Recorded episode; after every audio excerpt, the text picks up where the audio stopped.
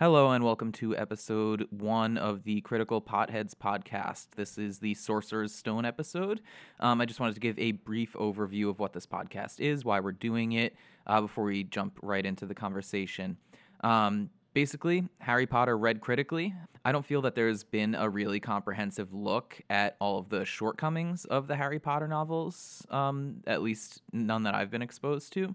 There are a lot of podcasts that deconstruct the books thematically, that look at them through all different kinds of lenses, but I don't think that there's one that looks at it through um, as critical of a lens as I think is appropriate, especially for a work of this cultural significance so that's what we're doing here. We're going to go through one book at a time, one episode per book, and we're just going to go through all the things that stuck out to us on first read, second read, maybe not until the third or fourth read, and uh, hopefully leave it with a better understanding of the books as a whole and a, a better picture of where they really fit in in the greater picture as far as fiction goes and fantasy literature. So without further ado, um, book one Harry Potter and the Philosopher's Stone. We like the British titles.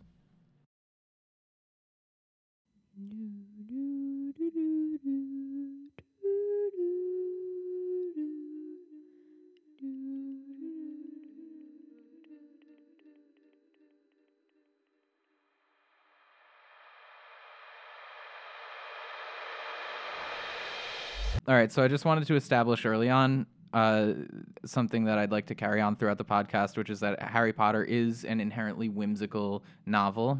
So like it's intentionally whimsical. It's not supposed to make perfect sense.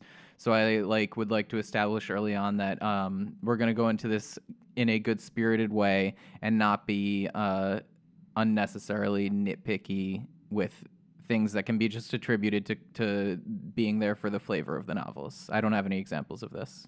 That's fair. I thought it could be fun if we started off with like our relationship with Harry Potter. Oh, like a real introduction? All right, go ahead. you don't. I'll no, go, ahead, first? Margo. Okay. So Aunt Elaine would always give me and Ben books, and she came across Harry Potter in the New York Times. And she was not opposed to it because of its witchcraft. No, she was. Margaret's from a very religious family. Elaine is not religious at all. Um, and she was not opposed to it because of its witchcraft in the slightest. Um, so she'd read it on like some New York Times list before it got big and got it for Ben for his birthday. I think if she read about it on a New York Times list, it probably was Yes, already big, I was expecting you to say that. People didn't know about it. I didn't know anyone else who had read it when Ben and I read it. What year was this? I was in second grade. So I was born in 91. So 98. Yeah, it was around when I got into it. Yes. It was like the same time. yes, we have we have had this debate before. Well, we've never had it on air. Ooh. in any case, um, Aunt Elaine got it for Ben for his birthday, who was also born around the same time as Harry. And uh, my dad read it to us. And my dad read all of them to me up until four. Wait, you didn't read them yourself? They were read to you for the first time? The first four, yeah. I never told you that. You might have. I've never thought about it. Yeah, no, my dad would read them to me and Ben. Any case, loved Harry Potter very much. Didn't start seeing it critically until you. Um, but now that I'm rereading them as of recently, I'm starting to see a lot of plot holes. So thank you. And inconsistencies. So many inconsistencies. It's important, I think, to differentiate uh, between like a, po- a plot hole and an inconsistency. hmm An inconsistency is something in the background that doesn't make sense. So an inconsistency is like something uh, like a, like a, a feature of the setting that is not consistent, like whether or not prefects can take away house points or Mhm. the magic system or any of the myriad of things that we're going to get into. Yes. A plot hole. This is I'm not lecturing you, Margo. I'm aware you're lecturing speaking. the audience Um, here. yeah, so a plot hole is like well, we won't get into the plot holes. We don't need to spoil it. It's just We an insufficiently explained aspect of the plot, is what a plot hole is. And there are other things about the books that bother you too. Many things, yeah. I loved Harry Potter. I still love Harry Potter. It's a fantastic book, and I think of it as part of my like childhood very fondly. You said I love Harry Potter maybe eight times separately in your. I just your wanted thing. people to know. Okay. Uh, books were very important to me. They were not the first fantasy books I read. They were not the best fantasy books I read, but it was my first experience in binge reading. Like my adolescent addiction was the internet. My childhood addiction was reading, and the first thing I ever binged on was definitely Harry Potter. So Harry Potter was like your gateway binge. It was just the first one. I don't think it was a gateway. it just was the first one. Um, but I don't think they're phenomenal fantasy books. I think that you know Rowling is really good at moving a plot along, but I think she's terrible at developing characters. I think, and I've written about this, um, and I'll include it in the show notes. I just don't consider her a great fantasy writer, and that kind of one of my theses that I'm going to be getting through as we go through these books is going to be supporting this thesis that I, well, okay. I'm going to be like kind of explaining this thesis that I have that she's not a great fantasy writer, she's a great mystery writer, and that by the standards by which we judge fantasy, which is how well the world is built and the complexity of the magic system and the moral ambiguity of the characters, something that I don't think J.K. Rowling even understands No. as a concept. Um, I think that by those standards, this is a these are bad books, so we can't call them great fantasy books. And people do. People refer to them as like the best fantasy books ever written, or like Hallmark fantasy, or whatever, like Lord of the Rings level fantasy. But I think they were culturally important, and I uh, but I wouldn't consider them good fantasy books. And that's kind of the approach that I'm going into this with. Fair. Okay. Um, do you want to start? You want to go? What's your first uh, point? How far into the book is it? Because I want to try to be like somewhat chronological. My first point was actually not a bad one. I just really love how the books start with Mr. Dursley. Like I think that that's very funny.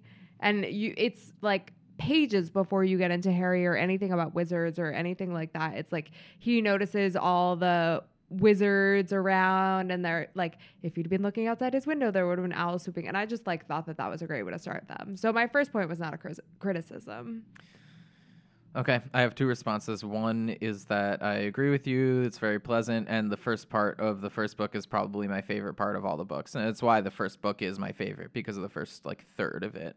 Uh, my second point is this is not a Harry Potter praise podcast, so like invalid. It's, I hope your whole list is not just fucking No, not the whole praise list. of this book. Please. Well, I went into the reread and like the skim that I did most recently, getting ready for this, and I was like, okay, like I have to be super critical. Uh, but I and just so the first thing you wrote down was like, ah, this is so nice. I'm a positive person. I can't help it. Yeah. Um, okay, no, the the first thing that I thought was weird is that Dumbledore calls McGonagall Professor McGonagall, like in the whole first thing. Like, why is she Professor McGonagall? Like, he knows she's a. Prof- it would be the same way if like teachers in a school were like, "Oh, Mr. So and Mr. So and So," when like, it- That's a little like um it's like idyllic maybe with a Y. I don't know if that's the right way to use that word, but I feel like it is what that word means. I feel like you're good there. I'd look it up, but it would make a, a million clackings. It'd be terrible. So we'll look it up later. Anyway, Um, well, what I noticed about that scene, uh, I feel like like J.K. Rowling just kind of painted with like the broadest strokes possible in terms of like all her like world building shit, like the magic system in the first book, mm-hmm. and kind of like refined it as she went along, which I just don't respect because I watched Lost and it like broke my heart, like it broke everyone else's heart, and that was written very much in the same way. The problem with Lost was that it never really resolved itself. They wrote themselves into like a ton of corners and had nothing to do with it. Um, I kind of get that vibe from her a little bit though, that she's kind of freewheeling and just like, "Oh, I'll figure it out later. So my first one is like, I read this book and was like, oh, I guess in this like magical world, people can just turn into cats for no reason. And when Dumbledore sees McGonagall, he's like, hmm, I thought it might have been you, Professor McGonagall. But like we find out in book three that to be an animagus, you have to pass all kinds of tests, you have to register, like this, that, and the third. Not any, everyone can do it, um, but she just can, you know. And like he's surprised that it's her. There's any expectation that he wouldn't know that it's her. Like she presents it to us in a very just like ambiguous, like I guess people turn into cats in this universe way, and Yeah. then later sort of like sharpens the point on it a little bit. But does that sharper point jive with this? I don't think so. Fair. I mean, I guess McGonagall could have looked like a lot of other cats. Is the other way to think about that. like, oh, I thought that might be you. Not like she would have been another witch, but like she was just a cat. I mean, maybe I'm retconning that. I think that she is the queen of retconning. I meant to get into this uh, like earlier. even this is the title that I've given her, the queen of of retconning. Yeah. J.K. Rowling. Um, yeah. Secondly, and maybe this is one or the other, but like with the Deluminator, right? Mhm. This turns out to be like a device in the last book that Ron uses to find out that or how to get back to his friends. Like it helps him find his friends. It's very symbolic. Do we really think that J.K. Rowling like was like chapter one? We're gonna throw the Deluminator in there, and or was No. she just like he's a wizard? He should have a fucking magical device that turns all the streetlights out, and then he puts it in his pocket, and it just is magical and whimsical, and it makes people, children, feel a certain way when they re- when they read it. Right? That's what she Yes. thought. And then I think in like book seven, when the kids that she was writing for are now like 17, 18, and they're they ex- are expecting a big payoff, she's like, all right, like what? I think she just went and combed through the earlier books and was like, what can I throw in? You know? Yeah, I bought into all of that. Well, of course, but we were reading them as they came out as well, Yes. or like from three onward. Okay, well, that's my first point is that she's setting uh, things up in a super broad way. She refers back to these things, but I'm not sure that her later referral fits in with how we're introduced to it. Right. I mean, she always says that she had the last chapter written. Like, I remember interviews after the first book came out that were like, oh, I've always had the last chapter written and put in a drawer. But, like, who knows how much of the story? The last chapter is not that specific. Oh, the very last chapter. The very yeah. last chapter, Oh, I it's not- hated that, but we'll get Oh, into that we'll later. get there. You liked it? Yeah. It's so stupid. it's very cheesy. I like that That's kind of thing. stupid. It's stupid. You know what? We'll- we'll get talk in- about we'll it after everything else. Okay. Okay, Um, my what else? second or third one was just, and that's kind of to what I was saying already. The earlier characters are painted in super broad strokes. Mm. Like Dudley's just like selfishness incarnate. The Dursleys are malicious. Like they're not They just like shitty or mean or anything. They like go out of their way to make sure he feels shitty physically and emotionally. And like is denigrated at every turn, right? Right. They're abusive to him. They um are. I have that Hagrid's just this like giant idiot. He's like super big and super stupid. Like Well- eh, fucking Malfoy's just like an asshole. He's just a prick. like everyone is just like one fucking side of like a 12-sided die, you know? I mean, the That's the singular of dice. especially Hagrid and Malfoy, right? Like to me, it doesn't make sense that Hagrid that Dumbledore just implicitly trusts Hagrid. Like, oh, I trust him. Yeah, when that's on my list too. can't keep a secret. Yeah, Hagrid's a moron. He's a moron like in every way he can be. And you know, it's also just kind of weird. Maybe I'm jumping ahead here. I don't know how minute your notes are, but Hagrid just like sends them a letter and it's like, "Hey Harry, let's hang out." Like, does he have no other friends? Like, I'm confused. Okay, I did not put that in, but it happens later, so I hope it's in your on your list. Is Okay. it What that about? Hagrid being too close with them? Hagrid Um, having inappropriate relationships with his students? It's not on my list, but I've been thinking about it a lot. re- Okay, like- you can clack it in. Clack it in where you think. I'll clack it in. I'll clack it in. Okay, so there's this one point where Harry it it's before you know he's a wizard, and Harry's thinking about all these like bizarro occurrences that have happened to him in his lifetime. Not necessarily like he's thinking, but J.K. Rowling is telling us about them. And my favorite is Harry's running away from Dudley, and then all of a sudden He ends runs up. onto the roof. Yes. Yeah. Like what random he's meant to be 11 at this point, right? So what 11 year old is actually going to think that Yeah, I guess I just jumped too hard. That's like part of the charm of the books. Like, I think that's like right on the line between like offensive in that we're expected to believe it, but also like, you know, why do they use owls to bring letters? You know, like, oh, that's in mine. That makes no sense. Oh, Are they it? extra? Are the owls extra smart? Like she really paints the owls like they understand you like a human level. yeah, she does. Okay. We need to stay somewhat chronological. Okay, Um, I will. I will stop making tangential comments. what is your next chronological point? Where does it happen? Um, when Hagrid tells him he's a wizard. Okay, mine is like around exactly then. Mine is that uh Hagrid says like something about school and Harry's like, "Oh, like I've been to s- Oh no, Hagrid says uh are do you mean to tell me he knows nothing? And Harry goes, No, I know like maths and stuff, right?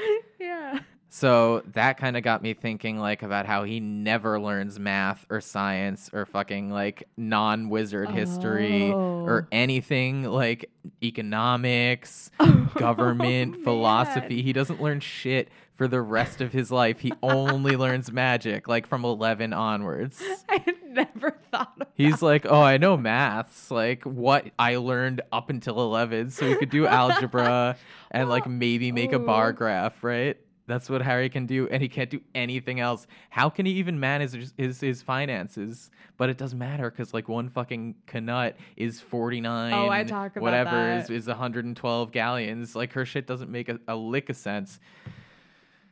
Um That's a good one though, right? yeah, no, I'd never thought about these that. That's these fucking magician children are just like functional idiots who just have no working knowledge. They just use magic to get around it.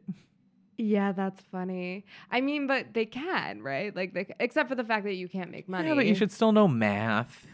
like we have calculators and phones that can do everything, but like it's still good to know a little bit of math, you know? Yeah. If I wish I were I wish I were better at math. I wish I knew more math. I have a passion for math that will never be do. fulfilled That's because my brain you- just doesn't you understand You don't it. understand math. Yeah. You are. I love you, but like you don't get math. I'm I try to though, and I I, do have a do. passion for it. I I know you. The number of times that you have ranted to me about math is weird. Math is very beautiful. Should we go back to Harry? Yeah. So Harry knows math, but nothing else. That was what mine was. No, that's funny. Okay. Mine was around that same point. Hagrid is like, You're a wizard, Harry, and gives him his letter. And then there are no follow up questions. Like, there's no, he's just like, Oh, There's one follow up question. okay, you'll have to tell me what that is. But there's no like, What is a wizard? What does that mean? Like, I, perceive this as where like the holes in the magical universe really begin, right? Because what, how does Harry not have any additional questions there? Because ha- Harry Potter, and this is thesis bomb number two. I'm gonna need to get a soundboard to like increase the quality of this, where like I can be like every time I say a thesis, like bum bum bum bum bum bum bum bum. It does the thing. It does like the, the theme song. you know, or something, you know, Sure. Expelliarmus every time I say a thesis. Anyway, Harry Potter is the worst protagonist in literature. Full stop. He's stupid. He's like completely undeveloped. He has no emotional intelligence. No, he's He's just so boring and bland. He he's just bland, nothing, but also he's very brave yeah. and noble and virtuous. But like if you have no sense of self, then you have no self to put on the line and Mhm. be noble and virtuous, you know? yeah. There is no Harry Potter. He is a fucking nonsense, spineless, just fucking That sounds like though you feel like I mean in general, and it is her character development is is not good. yeah. And I guess it, it is appropriate that that would be manifest um, the most in the protagonist. Right. I mean, it's in the same way that you you see this with all of the characters is that they're and it's very black and white. But I'll get into that in a little bit. What is Harry's one? What's the one question that's asked? Uh, maybe this is just in the movies, but he says a what? I don't even know if that's in the book. It might not be, but it's a meme. um. I um, I mean maybe he says it in the book. I'm not convinced. I don't think he does. I don't think he does either. I've also said how the Dursleys were abusive to him. Yeah. Which is just I mean, it just seems like everything is very extreme. Yeah. But like so I was thinking like we can maybe just accept it so we don't need to point it out every single time it happens. Like Fair. Maybe we can be a little bit forgiving. This is what I meant by saying like it's whimsical. Like maybe we be a little forgiving and be like, you know what? Like the characters are a little bit extreme. Yeah. But I think like even because I want to go into this super fairly, but I think even given that like space, I think it's still bad. well, That's why I want to be forgiving, so that I can be like I was super forgiving and it was still bad. Yeah. I mean, it's interesting because Dumbledore's original reason for leaving Harry with the this actually just like it doesn't make sense apart from the fact that the characters aren't developed. But his original reason for leaving Harry with the Dursleys is that being famous is going to like fuck him up. Yeah.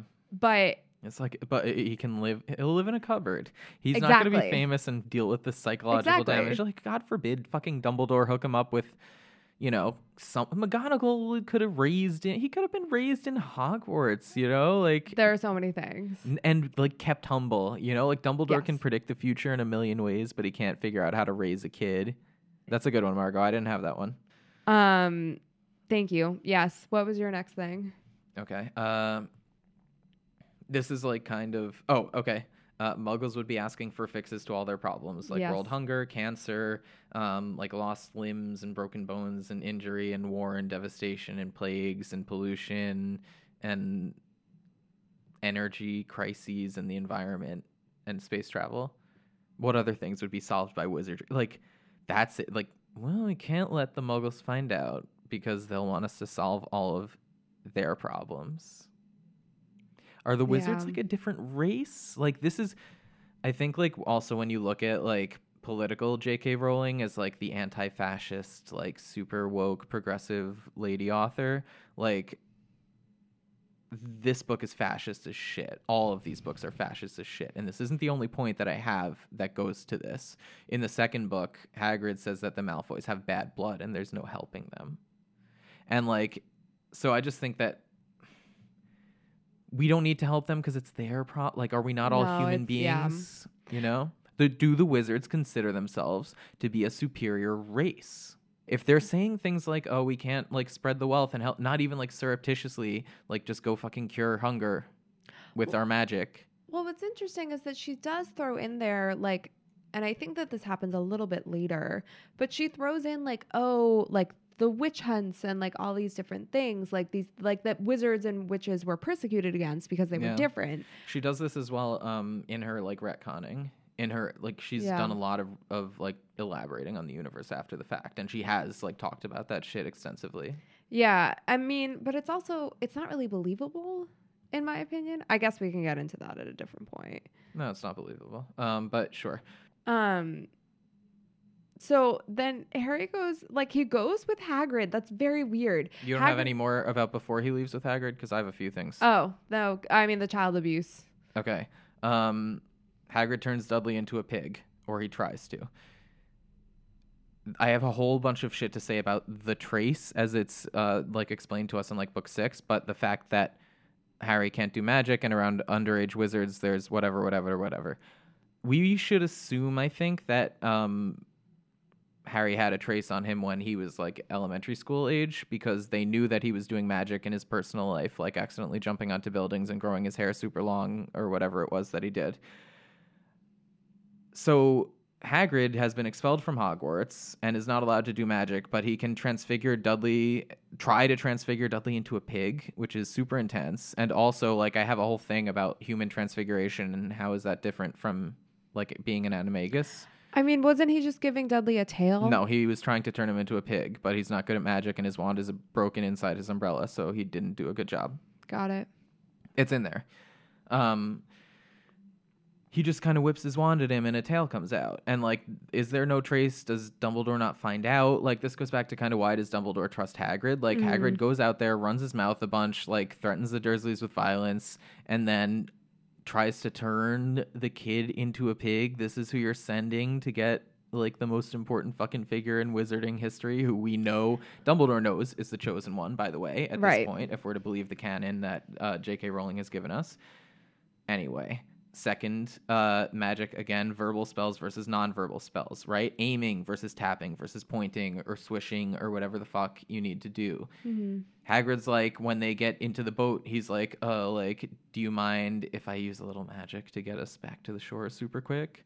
And Harry's like, "Oh, not at all." And he's like, "Don't tell anyone at Hogwarts. I'll get in trouble." And then he just taps the thing, and it starts like Harry's Hagrid's supposed to be a shitty wizard. We're told that it's tough to do nonverbal spells. Like it, none of it fits. She just kind of introduces magic as this vague, nebulous sort of idea that can get whatever you need to get done done. Mm. When Harry asks Hagrid how he gets to the house the night before when they're leaving in the boat, Hagrid says he flew. He just says flew. That's it. That's the, the, the quote. It's one sentence. Flew. What does that mean? Because we know he doesn't ride broomsticks. Did he take a thestral?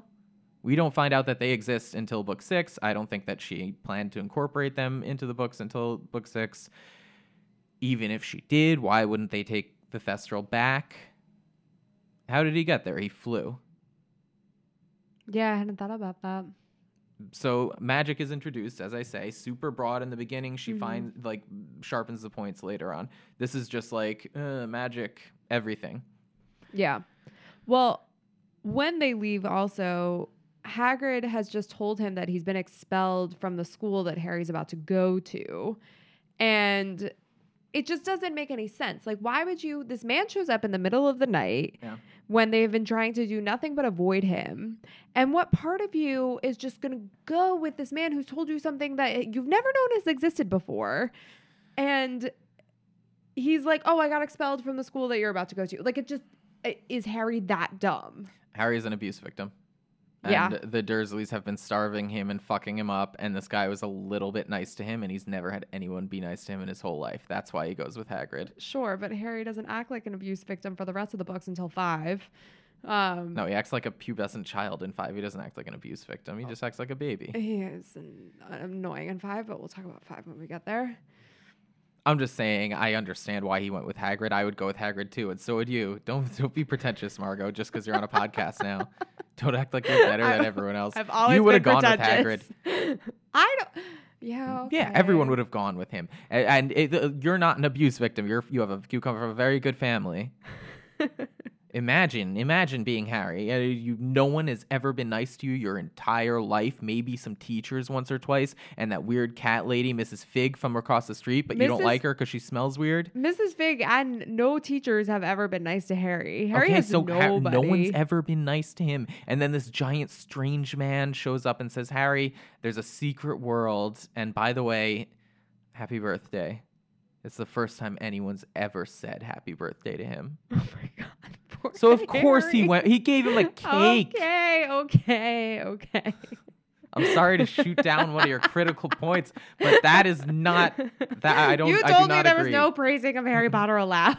I'm not praising it. I'm saying that I understand. like, if we're to accept, if you one of your points is the Dursleys were abusive, so yes.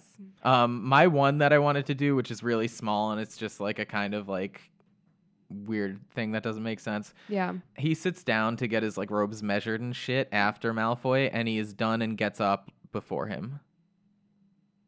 When we're introduced to Oh. Malfoy, Malfoy's there. Malfoy's there getting measured, and like talks all this shit, and is like, "Oh, what's your surname anyway?" By the way, first time in my life I heard the term surname. I had no idea what it meant. um, and then like Malkins is like, "Oh, that's you done, dear," to Harry, and he's like, "Oh, see you later." And ha- Hagrid's outside. Like, why is it taking ten years for Malfoy to get his robes done? Oh, I hadn't noticed that. It's just convenient for the plot, I guess. Well, there's a lot of things that are just convenient for the plot. Yeah, it's not a big deal. Okay, Anyway. I, I had a few things even before that. All right. Gringotts, there's one bit wizarding bank in the entire world. Yeah. That makes no sense. That's just that's stupid. It's poor planning. It's poor planning. It's There's so many things. There's Yeah. one bank, and it just happens to be in London. well, the entire like civilization is shitty. Like, there's one bank. The the wizard police force is like super militarized. There's no due process. Like, their their society in general is super fucked. But you're right. I didn't actually even write that down. Like, I wasn't even thinking about it. But it does start with the bank. yeah, there's one bank. Um, and the other thing which I've been rereading and it has been really bothering me is the fact that the bit of magic you do to get into Diagon Alley is to like tap some bricks on a wall with your wand. with your wand. Uh, like, why does it matter what pattern the bricks are in then? Why can't you just tap the brick with your wand? Like, it doesn't make any sense. And there's this thing of security that goes throughout, like the saying a password to get into the rooms, the common rooms, like all these different things where like it just doesn't make sense. Why would that be the thing? Isn't there some kind of like wizarding scan? Can't you just tap your wand? Like there are a million different things that they should be able to do to get into like their places that are not like remembering the specific pattern that you tap your brick the, your wand on the bricks. Uh, I think you are miss. Um, I think you may have misread the the Diagon Alley like portion. Hagrid needs the pattern because he doesn't remember what brick it is. So he's just like, uh, like it's five and then three down. Like he's counting them. That's how I always read that. Well, I would just think about the PlayStation game where like you had to to get into Diagon Alley, you had to like do Oh, the that's pattern. they just do that for the game. Well, I just thought That's that the game. That's not the book. Well, I don't. I never read it as like a. I always thought it because it's like the. I thought it was the order that you put them in that mattered. Maybe it was in the game, but in I mean, in, In the, the book, in Hagrid's movie like- too. It's like very like tap tap tap tap tap. I mean, sure, Yeah, these a are the. movie. They're like dramatizing it in the book as I've read it, and maybe we can we we'll look it up later, I guess. Um, he's like it's three over and like five down, and like he's counting because he's Hagrid and he's stupid and he doesn't know what brick it is, and he has to do his stupid fucking little process to get to it. But regardless of even like, so you're saying it's just like a specific brick they need to tap? Yeah. That's so stupid. Well, they also can't get into the leaky cauldron if they're not wizards. There's like security spells on it. Do they say that? Yeah. Was the non the muggles can't see the leaky cauldron. They might in the first book, I don't know, but it like a few times throughout it they're like uh and Harry suspects that like the muggles can't see it at all. Okay, so then why do they need to tap a brick to get into Diagon Alley? I don't know. It's not it's not well thought out. It doesn't like make a lot it of doesn't sense. make sense. Um. Uh. Okay, and also the fact that like Harry's or Hagrid is like there's like seven Knuts to like one silver, whatever. Yeah, that's so stupid. it's so stupid, and he's like it's easy, and it's like it's not easy. There well, was Hagrid's an idiot. How is he gonna he doesn't do math. And Harry probably can't do this kind of math either. He stopped learning math when he was eleven. Yeah, I mean, it's just like he's like, oh, and it's so easy. It's like, why would you? Why? Just no, it's not easy. It's stupid. It was an unnecessary point.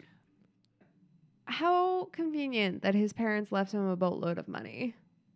I mean, it makes. I guess it makes telling the story easier, but yeah. Word. Um, I had a thing about money too. Platform nine and three quarters. Oh, I mean, yes. I, I wrote. I know whimsy, but see above, and the see above was whimsy to the point of complete non-functionality or absurdity. Is this book supposed to be whimsical or is it supposed to be absurd? I guess that's fair. I didn't read that just now. That's a fair point. Actually, I've convinced myself. You're right about the money. Yeah, like I mean, it's it- whimsical to a point where it is stupid. Right. And the other thing about the platform is that so Hagrid has helped Harry get into Diagon Alley and do all of these things. Mm-hmm.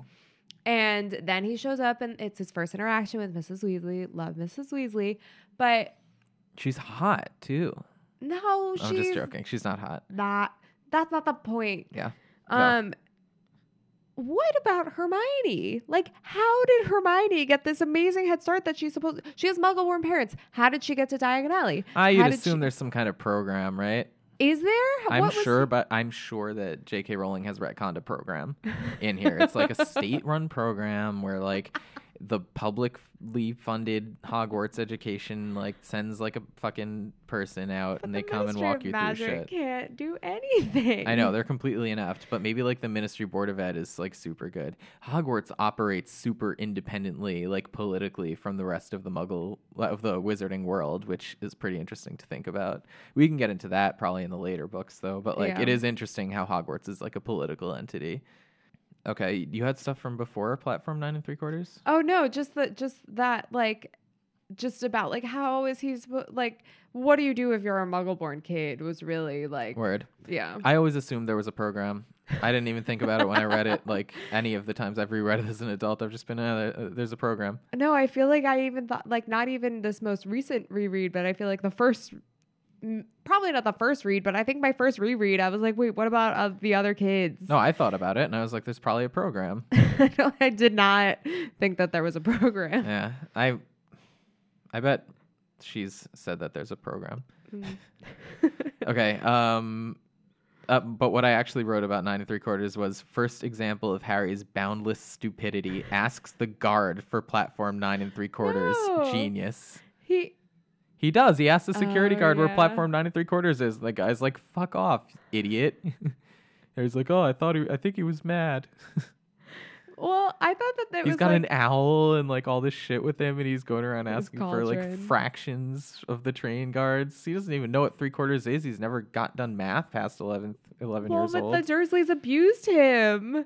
You know, like he doesn't. oh, so he's he just never walks up to house. adults and acts like an idiot. Well, Word. he's never left the house. He doesn't know any better. Maybe all of like my shit about Harry being shitty can be explained away by the fact that he was like raised in like a fucking like terrible, weird, like developmental experiment that would be totally illegal to conduct in America. Well, that's the thing today. is like the Dursleys would be in jail. They would be in jail. yeah. Okay. I have a really good one for like on the train Okay. for, um. for after he's met Ron. oh, funny. I don't talk about the train at all. Go ahead. Nice. Okay. Uh, Ron is like, oh, Fred and George told me a spell that I can do on Scabbers. Sunshine Daisy, Butter Mellow, turn this stupid fat rat yellow, right? Like this fucking kid didn't grow up with like 80 wizarding older siblings and two parents who have done magic around him his entire life. He really thinks that magic is fucking poetry? Yeah. I Why mean, he's 11? Like that's not that young. no. So why why would he believe this? I don't know. So what I came to is that um, J.K. Rowling wrote the book in the third person, but like still wrote every character not even like from Harry's perspective, but like in such a way as that Harry could have imagined them. Because in Harry's imagination, a, a like Oh. young wizard wouldn't know. Like yeah. Harry can't conceptualize what spells actually are like. So in his mind, this is what hi the first spell that he's seen would be like, and like that, the, like because Harry cannot understand this, Ron couldn't understand it. It's such a limited perspective that we're getting. Mhm. Like this all could be a fucking fever dream of Harry Potter, you know? Oh God. Because why would the wizarding kid not know that this is not a spell? Because Harry doesn't know. Well, that's the other thing that's really interesting is like, how do you actually do magic? She never explains it. She doesn't even try. Uh, but she does. She like makes the motions like she tries, but she doesn't try. Or if she does try, then she's a bad writer, which I don't think is the case. I mean, it's just this all like, oh, and it's they're always writing papers, they're always doing studying for their exams and doing all these things, but like, She never gets into it. what is it like? What allows you to be able to do magic? the first, just the only like most amount that she ever gets into technical magic is Wingardium, Wingardium Leviosa Yeah. swish and flick. The rest of it is just like uh like the Patronus also is like think a happy thought and say this, you know. yeah, Okay, um, Ron's poverty. oh, here we go. Because Ron's like, oh, like she only made me this shitty sandwich. You would not want to trade this, right? Like you don't want to, you know, your pumpkin pasty is much better than this. How are you poor in the wizarding world? What makes you poor? We know because of like Gamp's law of transfiguration or whatever that you can't create food or like water or I guess money, but you can duplicate food. We know that you can, and uh, like from what we've seen, you can use that aguamenti charm and actually make water too. So like, there's I guess there's another inconsistency for you, but like, how are the what makes them poor? We saw in uh the third book they get into in the second book in in uh fucking Chamber of Secrets, which I was just listening to last night and taking notes about for next time we do this. Um, they get into the car and it's like super roomy in the back. So like they don't they don't have have to live in like one room, right? Their Right. like house we find out in book two is like magically huge and held together with all this shit. I mean, we know because of the room of requirement that like a room can just change size, and because of this car, so like all of their bedrooms, Ron doesn't need to live in like the attic. He could live in like the massive fucking Coliseum attic with a pool. They have those tents. The Yeah, tents the in book tents in four, they go into and they're massive and they're Yeah. super chill. And in the last book, they have the same one. Why are they? What makes them poor? Uh, yeah, I mean, it's really only a plot device and a poor one at that. It's a plot to. Uh, Hey. it's a plot device that is like is supposed to do what? I- feel like it's like it's to make you feel bad for Ron. Like poor Ron, you know, like he's just getting shat on left and right, and like nothing good ever happens that's to Ron. another kind of problem that I have. Like Ron, if we are to believe that Harry Potter is the first like child in Hogwarts to do anything of value, which is what we're led to believe, he's Yeah. the youngest seeker in history. He's this, that, and the third. Then that means that like everyone else must not have done very much, which Mhm. means that Ron should be like the second most powerful, famous everything wizard ever. But he's always just sort of the punchline. right. I mean, and it's also like as Harry Potter's best friend, but Harry's not a good friend to Ron. Is the other thing, Dude, we can get into all Well- the well, many yes. ways that Harry is shitty to Ron and everyone. and everyone. Harry, he's like Jerry Seinfeld, Harry. Like he's just shitty. Okay, I don't have anything else on the train. Um, okay, I have a couple things. um, yeah, the one dimensionality of houses, how stupid and whack and like. yes, I talked about this too. It, Did you? yeah, I, I, I said I don't know what purpose the sorting serves.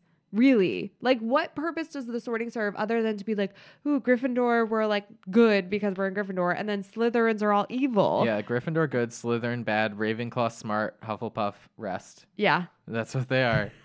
yeah. it's ridiculous. I mean, it just like eh, it's just it, it doesn't make any sense. And I wish that and it comes back to like again this idea of like the very one dimensionality of her characters. It bothers me. It's like that book Divergent. You know about Divergent? I didn't read they had movies recently. Yeah, the movies were bad. I read the first book just because you know I'll read shitty books every once in a while. Um, so I read this Divergent book, and it was shitty. And the the premise of it is that like when you hit puberty or something, like you get like a high tech brain scan, and it tells you like what type of personality you have, and there's like five, and you like get separated into a cast based off of that. But like if you have two character traits, then you're divergent and you're unique. And that's what Harry Potter. I think the Divergent novels are based off of Harry Potter. I think that she probably got the idea from from Harry Potter. Yeah, I mean it's it's dumb. The sorting is really dumb, and then the way it sticks to their houses and all of that is is stupid and unnecessary. I mean, it's this question of like, oh, you're in Slytherin. Why would you want to be in Slytherin? Like, what normal person would be like? Yeah, I want to be in the evil house. It doesn't make any sense. Nazis. It's the Slytherins are Nazis. And they're genetically superior, and they think that all the purebloods are superior, and that's why they want to be in that house. That's the reason. We find out in the books that that's the reason. No, I know. It's really ridiculous. It is stupid. Okay, uh, what's the deal with Ron having a secondhand wand? I don't know. It's like, oh, I'm super poor, so I have second ever hand everything, including secondhand wand. But it's like the wand chooses the wizard. A did like none of them get one. Like in the second book, Mrs. Weasley is like, oh, we'll dig deep and find a way to like buy Ginny all the Lockhart books. She doesn't wind up having to, but she's ready to dig deep. I'd imagine these books are pretty expensive. They're probably more than like the 10 or 11 galleons that Harry paid for his wand. Like, you can't get your kid a wand. They got Ron a watch when he turned 18 in book whatever. They can't get him a, the, it, like, it's like your dick as a wizard or your vagina.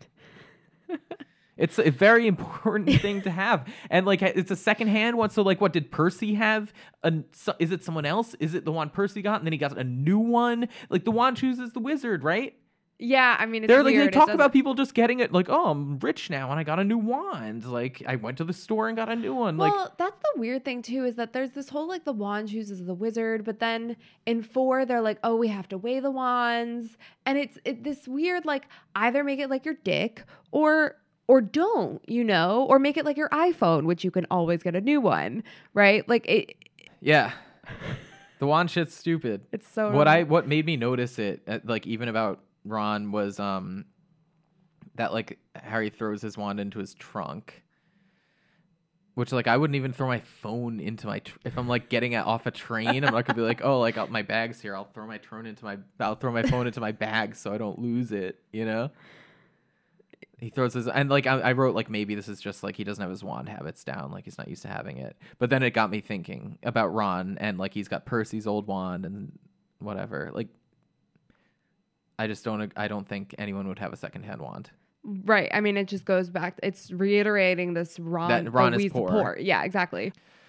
Um Alohomora, what's the point? Right. Uh why lock a door, right, in the wizarding world if like cuz like Hermione's like, "Oh, there's a locked door, Alohomora," and it unlocks, right? hmm why are you locking your doors with like locks that can be unlocked with like this easiest spell that this idiot first year Muggleborn girl can do? I mean, the oversimplicity, and I talk about this more later towards the end of one, of all of the spells, it is ridiculous. Like, yeah. No, that's a very good point. Why would you lock a door? But then like we do later find out that there are some doors that Alohomora won't unlock. But then it's just like putting a lock on your door, right? It's like, yeah, I've got a lock, and like Alohomora unlocks it, so it's not really locked. Like, because even fucking 11 year old muggle-born children know Alohomora. Like, no, I've got like, the, like it just stupid. No, their security system is really bizarre and really non-existent. Their security system is, it, I mean, it's the same thing with Diagon Alley, regardless of okay, you have to whatever it is that you have to do to get in. Um, yeah, it makes no sense. My also like second one, uh, like kind of pertinent to that was like Hermione does the Oculus Reparo spell, right? Yeah. Which is just Reparo, like we find out later. Like there's a spell to repair eyeglasses, and it's you put the word Oculus in front of Reparo, but like many other things are repaired with the spell Reparo, and you don't be like, you know, Tavolo Reparo when your table's leg is broken, or like Vestimenti Reparo when you've ripped your clothes. Why is it ocu- like to what degree do these spells need to be tailored to what their targets or subjects or whatever are? I mean, it's not explained. No, it's not explained. The technicality of the magic is not explained. I mean, maybe it's because she's a muggle-born and it's her first She's but- like layering on extra like levels or whatever. to like make sure she does it right. Nah. But then the fair, other that's thing, yeah, I mean, then, then the other thing gets into like, how can she even do anything? How can she? She's Muggle-born. She doesn't know anything about magic. And that was a really good program. program. Yeah, the program was very successful. Um, do you have any that are before he starts to learn Quidditch? No, I no. But you have Quidditch as one. Yes. Okay. Um, we've both agreed before that the 150 points for the snitch is way too much. Yeah, that was that was my point about the Quidditch. Yeah, it removes like any form of balance that there possibly is. It's way too much. 150. A 100 would be fine. I would say like 75. You don't, they don't score that much. It should be on the 5 too to make you need to score the extra point. Fair. 75. But I mean, yeah, they 150 is way too much for the snitch. Okay, B under my Quidditch um point uh like people die sometimes. They're like no one's died in years. Well, but then they go into like only a few people have ever died. Then Harry's brushing up like before his first match, Mhm. and they say only a few people have died. But the referees do tend to disappear and In- reappear like in, in the, the Sahara desert, Desert yeah. sometimes, and this is fine. Um, last thing is yeah, the lo- and the longest game lasted three months. They didn't find the snitch.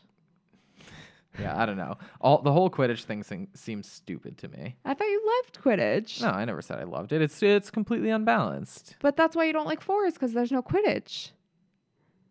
I guess I like reading about it, but like I don't love Quidditch. I always skim the Quidditch sections. I always have. I Ah. just skim. Like, who cares? They they win. you they don't skim win. them. Yeah. I just like zip right through them. What do you have after Quidditch? Um, okay, so everyone is running away from the troll, and Harry realizes that Hermione's alone in the bathroom. And she says this their only option was to go save Hermione themselves. They had just seen some students from Hufflepuff, Yeah. and all of a sudden, their only option.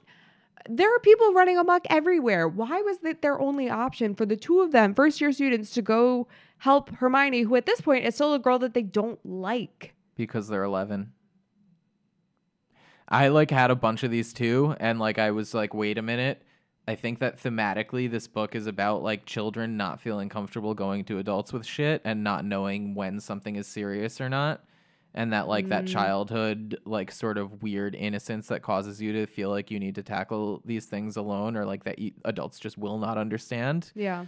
Um, I think that that is a, like a, a motif throughout the books. Um, so yeah, I think it's because they were 11 years old. Fair. I hadn't thought about that. Yeah. Um.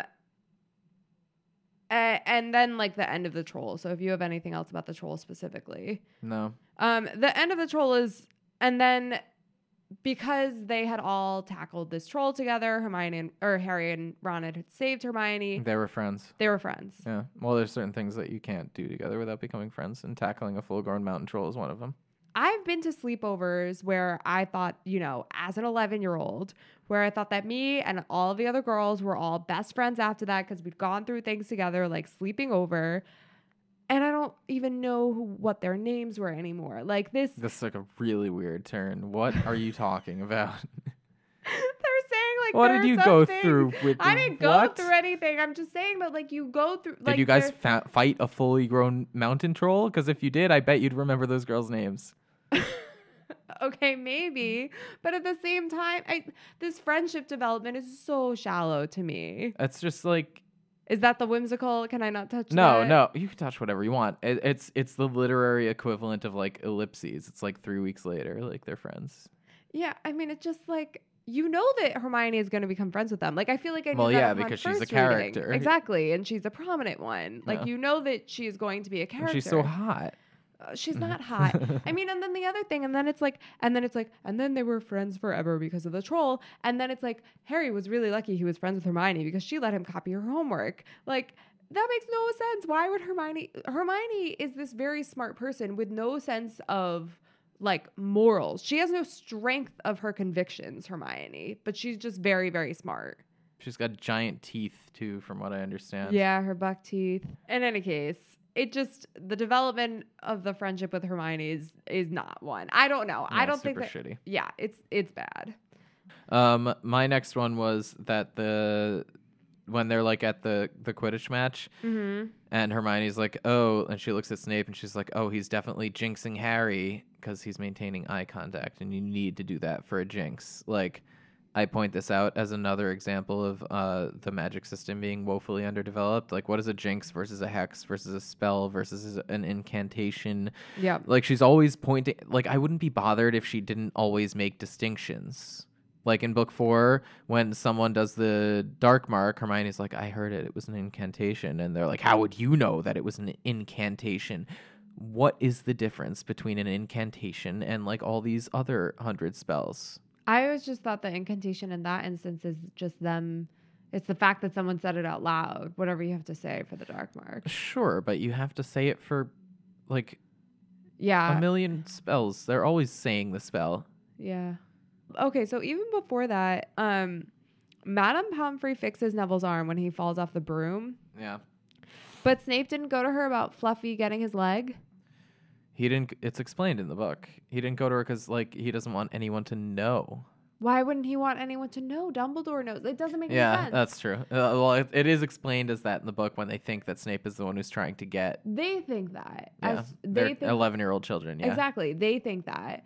But like Snape being an adult and a rational thinking human, should have just gone to Dumbledore. And even if Madame Pomfrey can't heal it, like Dumbledore's the best, you know, wizard ever to exist, but so he should be able it- to fix it. it doesn't make sense.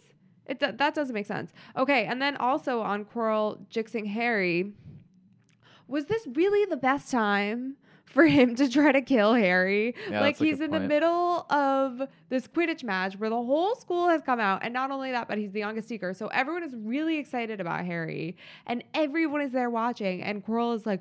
And Voldemort is like whispering in Quirrell's ear, being like, "Kill him!" Like that Yeah. makes no sense. Yeah, it doesn't make a ton of sense. It makes no sense. I think like the entire like as they like as the you know the plot progresses and they find out that like this shit is going on where like there's something in the vault and now it's at Hogwarts and it's being guarded like I know like it's said by Hagrid like ho- there's no place or safe in, in the wizarding world to keep something other than Hogwarts he says of Gringotts but like Yeah. why is that Well, I, I have so many notes on on that. There, the security system is very flawed. I think that's one of my theses. Is that the security yeah you system? seem to have a lot of security issues I work at a healthcare tech company. I can't help that. Okay.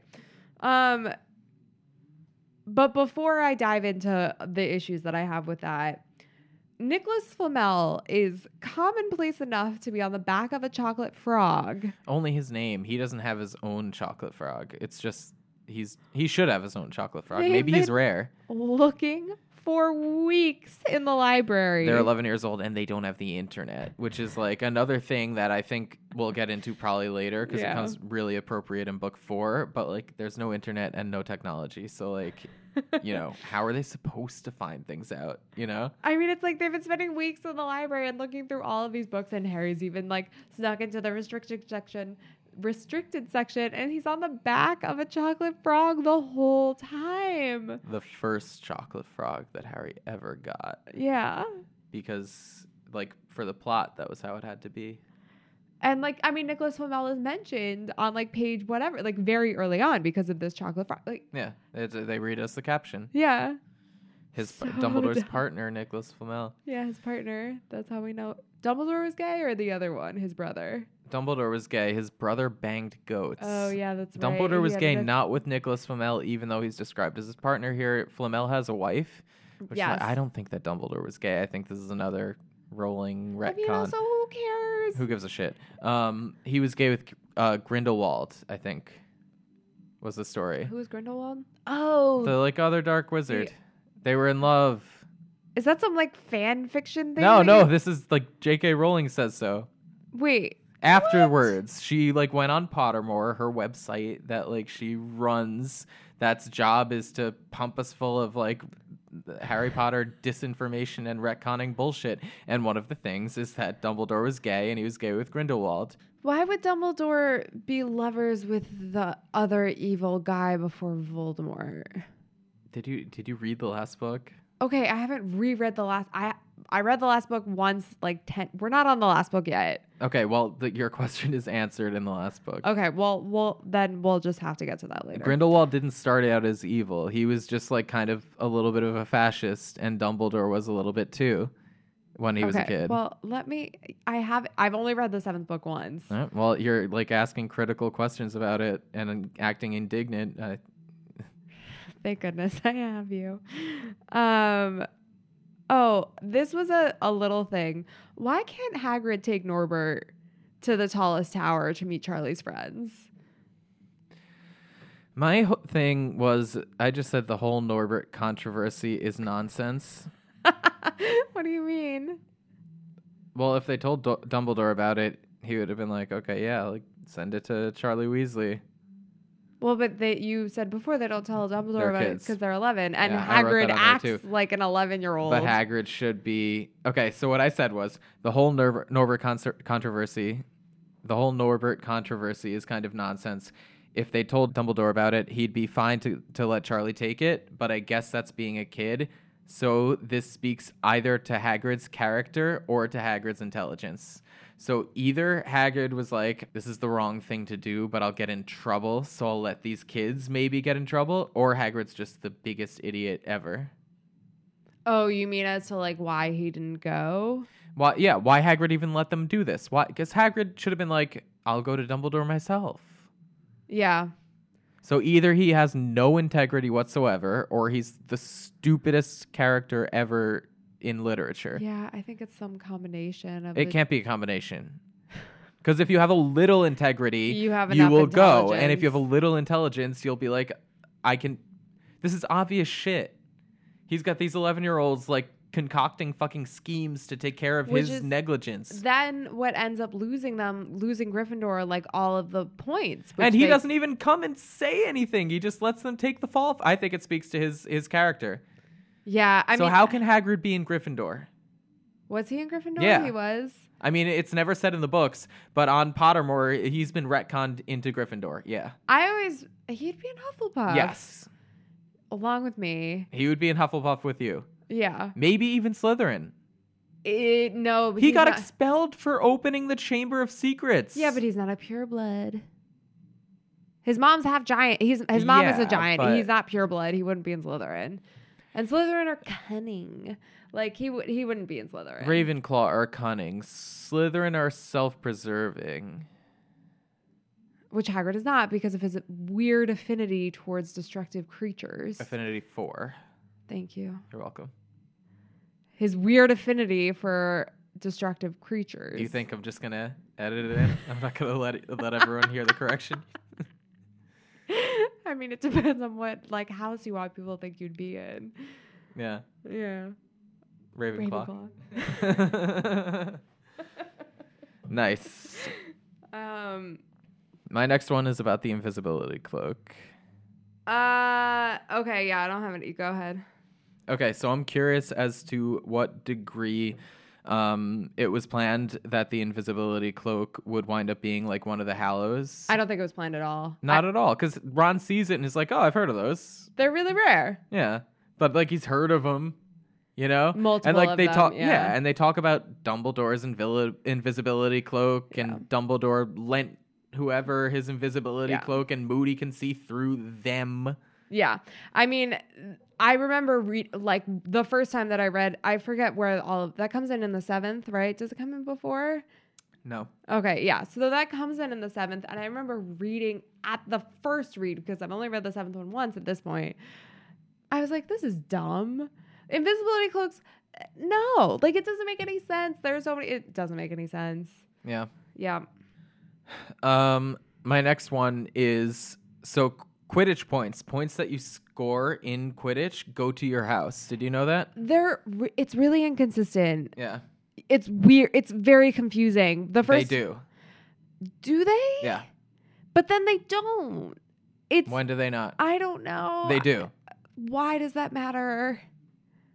Because it's super unclear. Obviously, you're confused by it. I. Yeah. No. I'm. And why would they? That's stupid. It doesn't. I it- guess it makes sense. I mean, I could understand like you get a fixed number of points if you win the game. I could get that would make sense to me. Uh, uh, I don't get it. My next one is why is Hagrid just hanging out? I have no idea what it is in reference to. What you, when? Just says why is Hagrid just hanging out? That's so helpful. Yeah. I mean, he's always like chilling. Where is he hanging out that he shouldn't be? I mean, what is keeper of the keys? What does that mean? What do you do if you're a keeper of the keys? Like, do you hold on to the keys? What He's does like that the mean? groundskeeper. Sure. He mows the lawn. keeper he, of the keys. he mows the lawn. He's got like his pumpkin patch.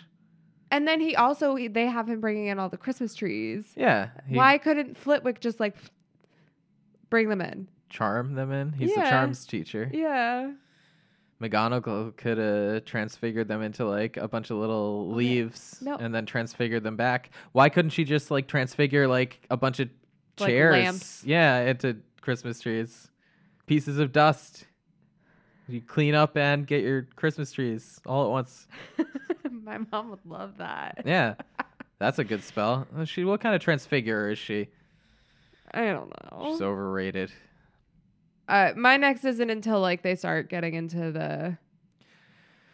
the My next one is Snape. S- Snape uh, meets Quirrell in the woods for some reason. Like, and then so I was like, and then also Snape's leg is all fucked up, and like Filch is healing it in the teachers' lounge. Like when Harry walks in to try to get like his Quidditch through the Ages book or whatever it was back. Yeah.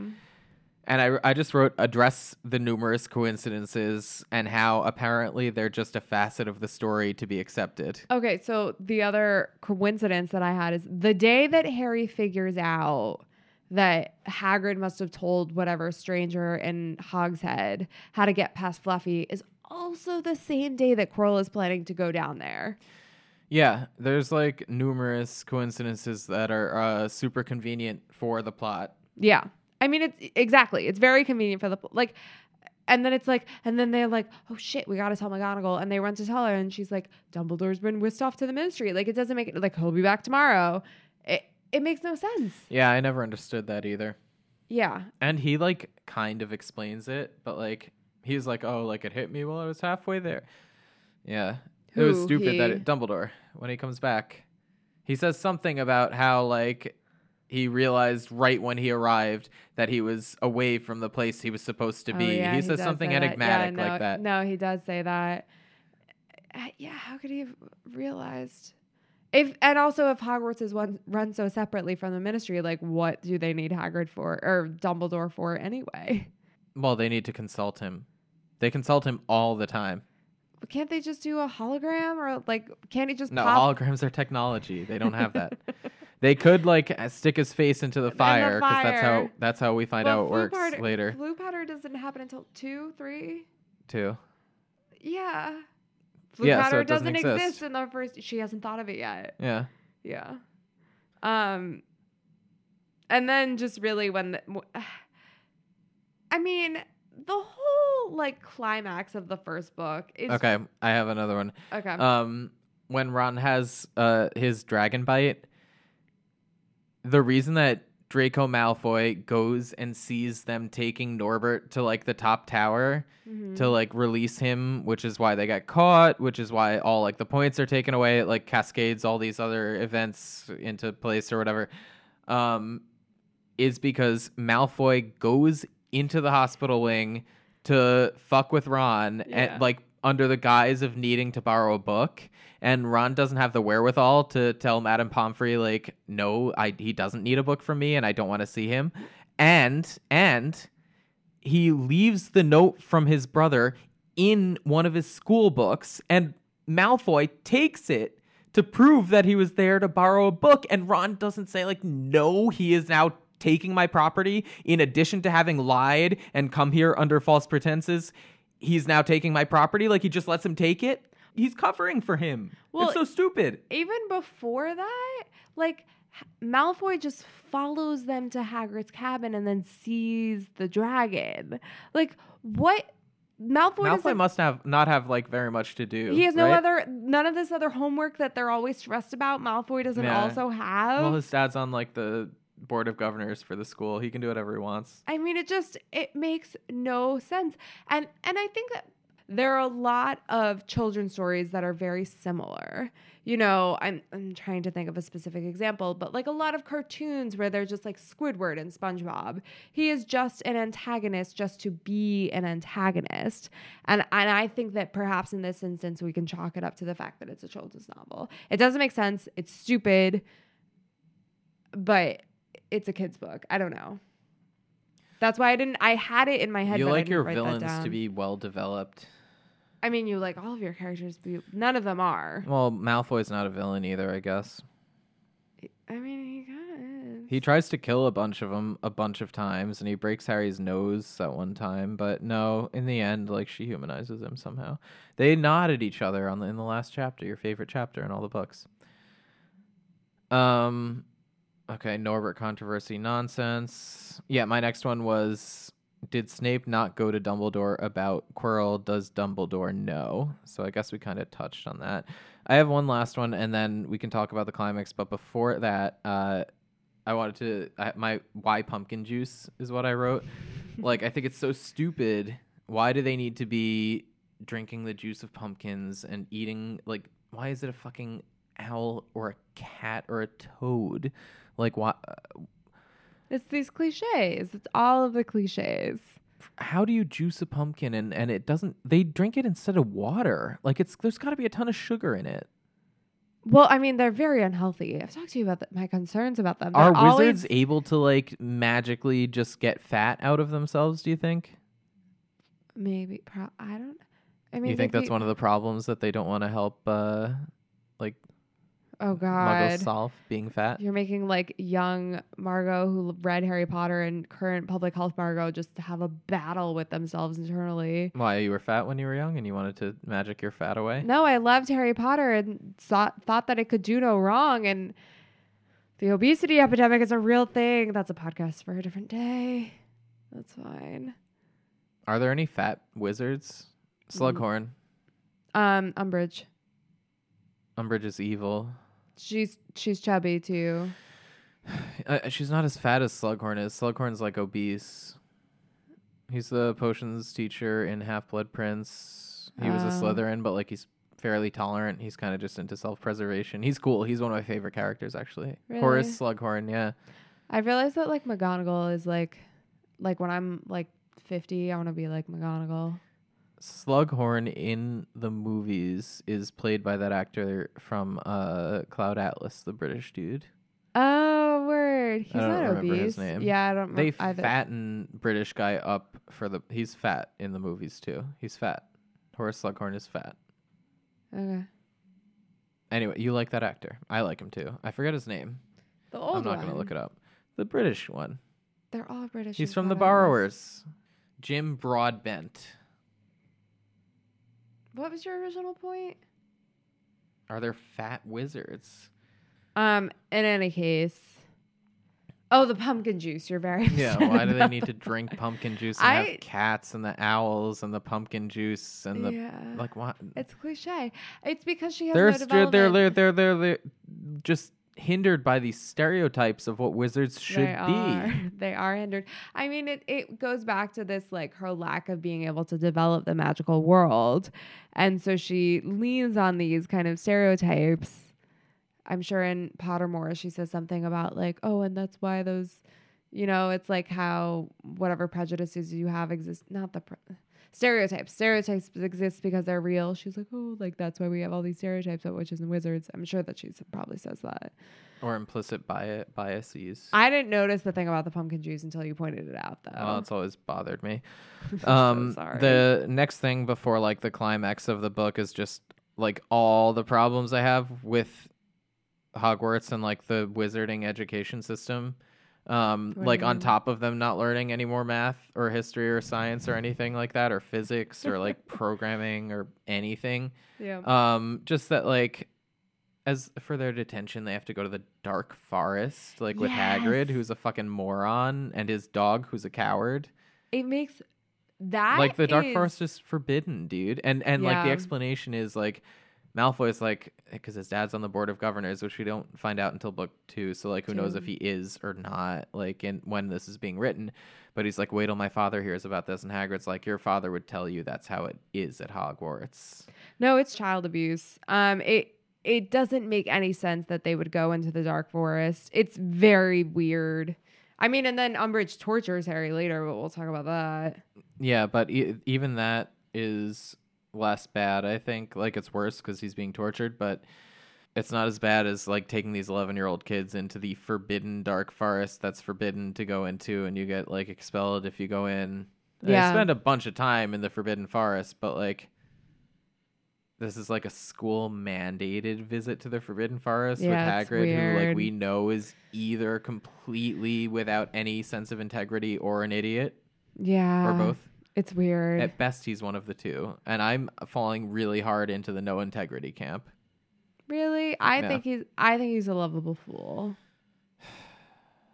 I think that like he earns his salt convincing people that he's a lovable fool. Oh, that's so sad. Yeah, it is sad. It is. All right, what else before the? That's it. We can talk about the climax. Oh, I have so many problems with the climax. Um, okay. Devil's Snare is so common that a first year knows how to get past it. well, Hermione is like super into school. No, she mentions how I forget Pomfrey. What's the herbology teacher's name? Pomfrey's is Sprout. the. Sprout.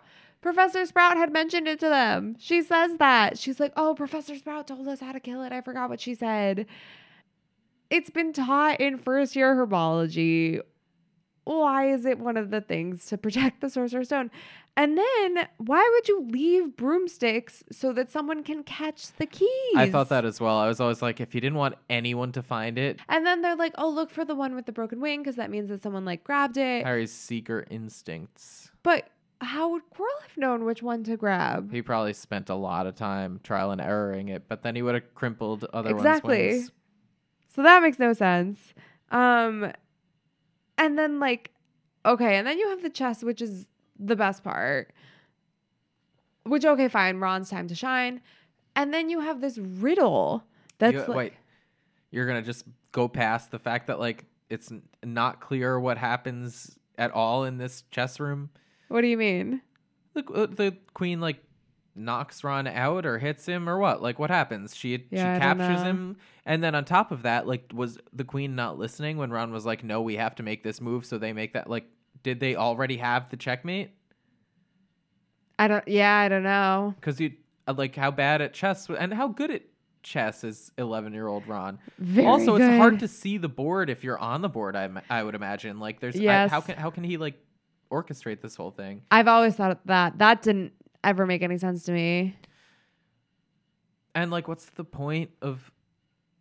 It's Ron's time to shine. No, I know, but like, why with the physical violence? Like, it's the same thing as with the like uh brooms and everything. It's it's like, i- are these supposed to be tests of your character and virtue to like? S- like prove that you are worthy of the stone or are they supposed to prevent unauthorized people from getting the stone Well, exactly. That's exactly my point. Like they're trying, or is it that because all of these teachers have helped Dumbledore hide the stone, but why was it not better at Gringotts where if you're not the uh, goblin with the long nail who does the thing, Someone broke into it the next day, so obviously, like, well, I guess that's something that we both wall. missed. How did how did uh?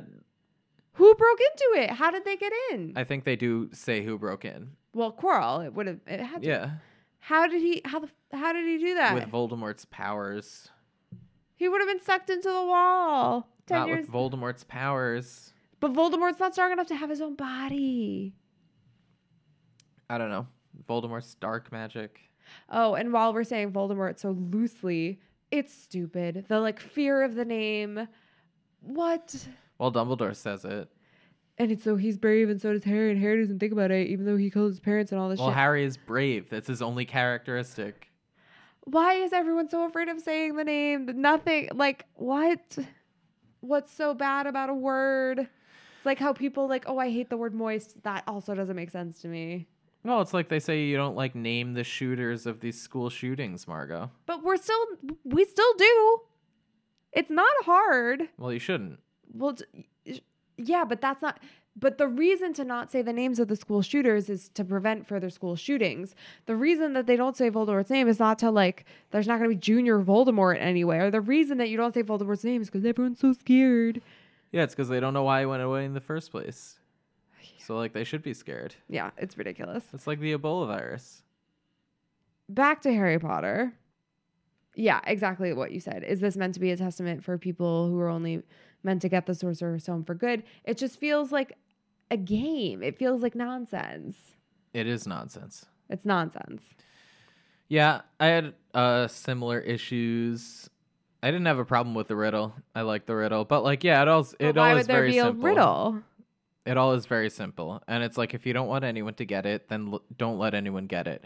My big issue with the entire like climax of the book is that uh Harry is able to get the Sorcerer's Stone because he looks in the mirror of Erised and like he wants to get it like for him uh, not for himself, like he he wants to get it but not use it.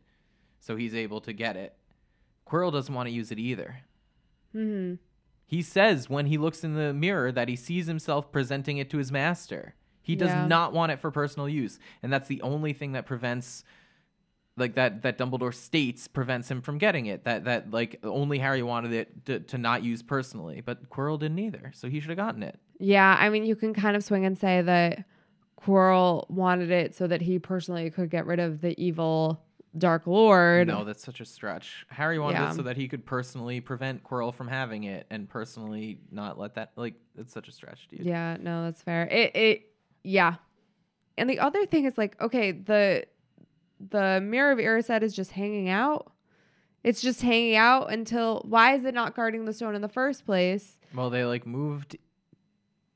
They moved the stone in, and then they like built up all the infrastructure. Like, I guess that's true. Yeah, there's no really good timeline.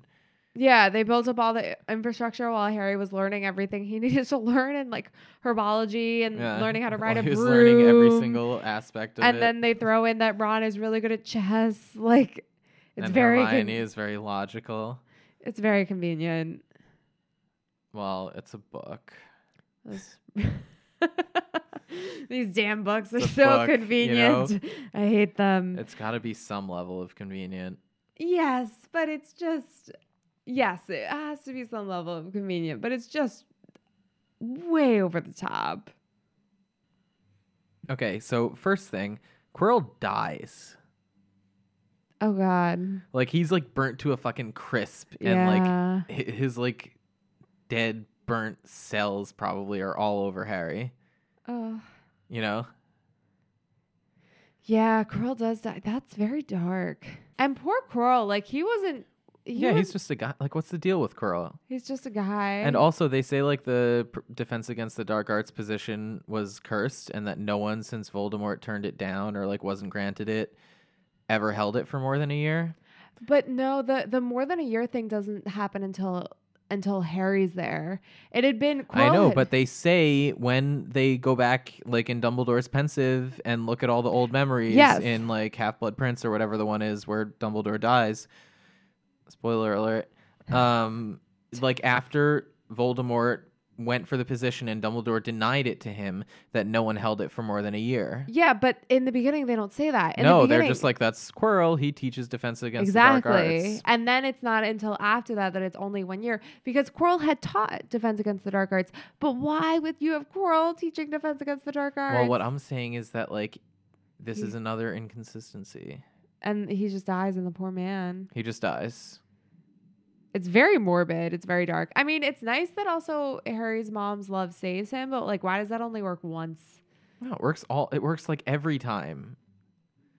What do you mean? Why does it only work? It works every time. That's the whole point. That's the point of the. Did you read the books? yes, I The read whole all the books end with Harry's mom's love saving him. One hundred percent of every single So then, one. how did Voldemort kill anyone? Did no one's mom love them? no one's mom died for them. It's like Jesus. Well, yes, Harry is Jesus. Yes. Harry's mom like And threw Dumbledore is herself in front of the Avada Kedavra curse to protect him, and that sacrifice imbued some kind of magical protection on him that he would go on to use up until book four. When Voldemort took his own blood, but then even so, he had the wand with the twin cores. And Yeah, we'll whatever, talk about whatever, that whatever. later. Nicolas Flamel's gonna die with his wife. I mean, I think that that's okay. Yeah. What did you have a problem with that? I kind of thought that that was No, I thought it was fine too. It's very like Peter Pan, you know. To die will be an awfully big adventure, Peter Pan. Um, to the well organized mind, death is but the next great adventure, Albus Dumbledore. Ayo. That's a literary connection that I just pulled out of my ass, Margo. Pretty good. All right. See, I could just, you know. Fear of a name increases the fear of the thing itself. Right. So why don't why are they also scared of the name? Voldemort said that he only killed my mother because she tried to stop him from killing me. But why would he want to kill me in the first place? And Dumbledore says, The first thing you ask me, I cannot tell you. That's because of the prophecy. So she did have some of it. Maybe Dumbledore just said that because she didn't know. Yeah. Uh, Okay. And then love. Then Harry cries. I never bought Harry crying about anything. Every time they're like Harry cried because of his parents, like, I don't believe it. I think some little boys cry. I don't believe it not because he's like super brave, but because like it just seems like such a cliche thing to cry about. He didn't know his parents. He should cry because like he's a fucking abuse victim. He should cry because I don't know. He's got a million reasons to cry, and his dead parents is n- are, are are not one of them. I think I don't. I mean, he never knows who they are. I don't know. I think that's something to cry about for poor little Harry Potter. I'm okay with that. I don't like the like your father saved Snape's life, and that's why Snape would never forgive him, and that's why Snape hates you. Mean, we can talk all about that when we get to six. Well, but like this is where it's first introduced. He said Dumbledore says they did rather detest each other, not unlike yourself and Mr. Malfoy, and then your father did something Snape could never forgive. He saved his life. But like But Dumbledore then- should know that he didn't really, like Yeah. that it was a whole stupid thing and that James Potter is a real piece of shit to Snape. Yeah, I mean, uh, yeah, we'll talk about sex. He tells like all these lies right now. Dumbledore. Yeah, he's like, funny the way people's minds work. Professor Snape couldn't bear being in your father's debt. I do believe he worked so hard to protect you this year because he felt that it would make him and your father quits. Then he could go back to hating your father's memory in peace. Well, but He- also, he, does it because he loves Harry's mom. We're led to Yes, believe that's yes. the only thing that makes this this whole. That's like the most meaningful thing in the whole thing. But well, but if reading if, this, I feel like maybe she didn't even think that when she wrote this. if Dumbledore had known that Snape had been trying so hard all year to save Harry, then Dumbledore would have known that Quirrell had Voldemort on the back of his head. Then he would have known that because the big Yeah. thing where Snape is saving Harry is during the Quidditch match, and Dumbledore didn't just know about Quirrell. Like, why are you going to make all these? Just throw Quirrell in Azkaban. Like, come Yeah. on. Um, next, you see only one who wanted to find the stone, find it but not use it, would be able to get it. Otherwise, they'd just see themselves making gold or drinking elixir of life. It doesn't say they would see, like, he doesn't see himself doing either of those things, Quirrell. He sees himself presenting it to Voldemort. So he should have gotten it. Yeah. I this bothered me on my first read of the book. I was like, wait a minute. I didn't pick up on that. It seems like blatantly like blatant favoritism that Dumbledore just like Yes. gives a bunch of points to Gryffindor like Yeah. after the whole shit is set up. That was in my head. I forgot to write that down. That bothered. I mean, it's it's dumb. The thing, uh, the the the different houses, the sorting, the points, the house cup. All of it seems like bullshit. It's such bullshit. The book ties up very pretty with a bow. Yeah. Do you think she was always planning to write all seven of them? Yeah. Fair. Do you think she knew what they were all going to be about? I mean, she must not have known the whole Snape thing at this point. I'm just coming to that uh, realization, and I don't, I don't know. I think she had like a very loose outline, like a very loose outline. She didn't have the Horcruxes. no, she didn't have the Horcruxes or the Hollows, Hallows. So what loose outline did she have? Uh, she had the prophecy. Okay. So like this like diametric sort of like yin and yang, Batman and Joker, Harry Potter and Voldemort thing. That was what she had. Okay. The prophecy and the same wands. What do you mean? uh, Ollivander is like, oh, like interesting that you this wand would choose you when like there was only other one other wand that has this phoenix feather in it, and it's Voldemort's wand. She must have known too about Neville. That Neville was the other boy. Why? Just because of the Neville is like a lot in the books without being their friend, especially at first. Yeah, he's a foil. He's a fo- he's an idiot. He's like a he's just a nerd. He's a he's a trope But why would he be there? To be a trope. No, I no, I think she knew about Neville. No, he's there because he's a trope. J.K. Rowling, who has just made up like so many really fundamental things and kind of forced them to relate to each other, did not plan something as nuanced as it possibly being Neville Longbottom. I just don't think. I think it is right within her wheelhouse to have been like, oh, you know what? Actually, I never said that Neville's birthday wasn't in July, so I can just make this about him. Oh, yeah, okay. Look at look at everything else that she does. Yeah. All right. So so she had the prophecy. You think She had the prophecy and the wands.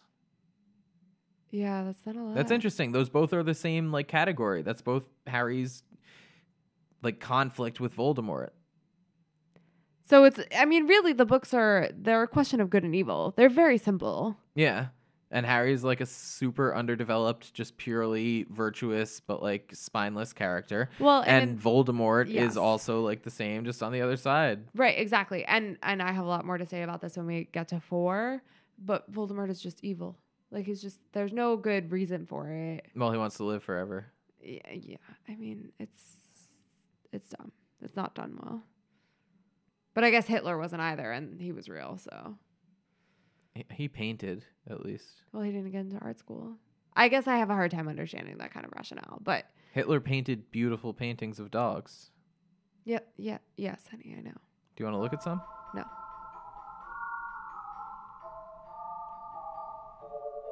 Is that where you're gonna end it?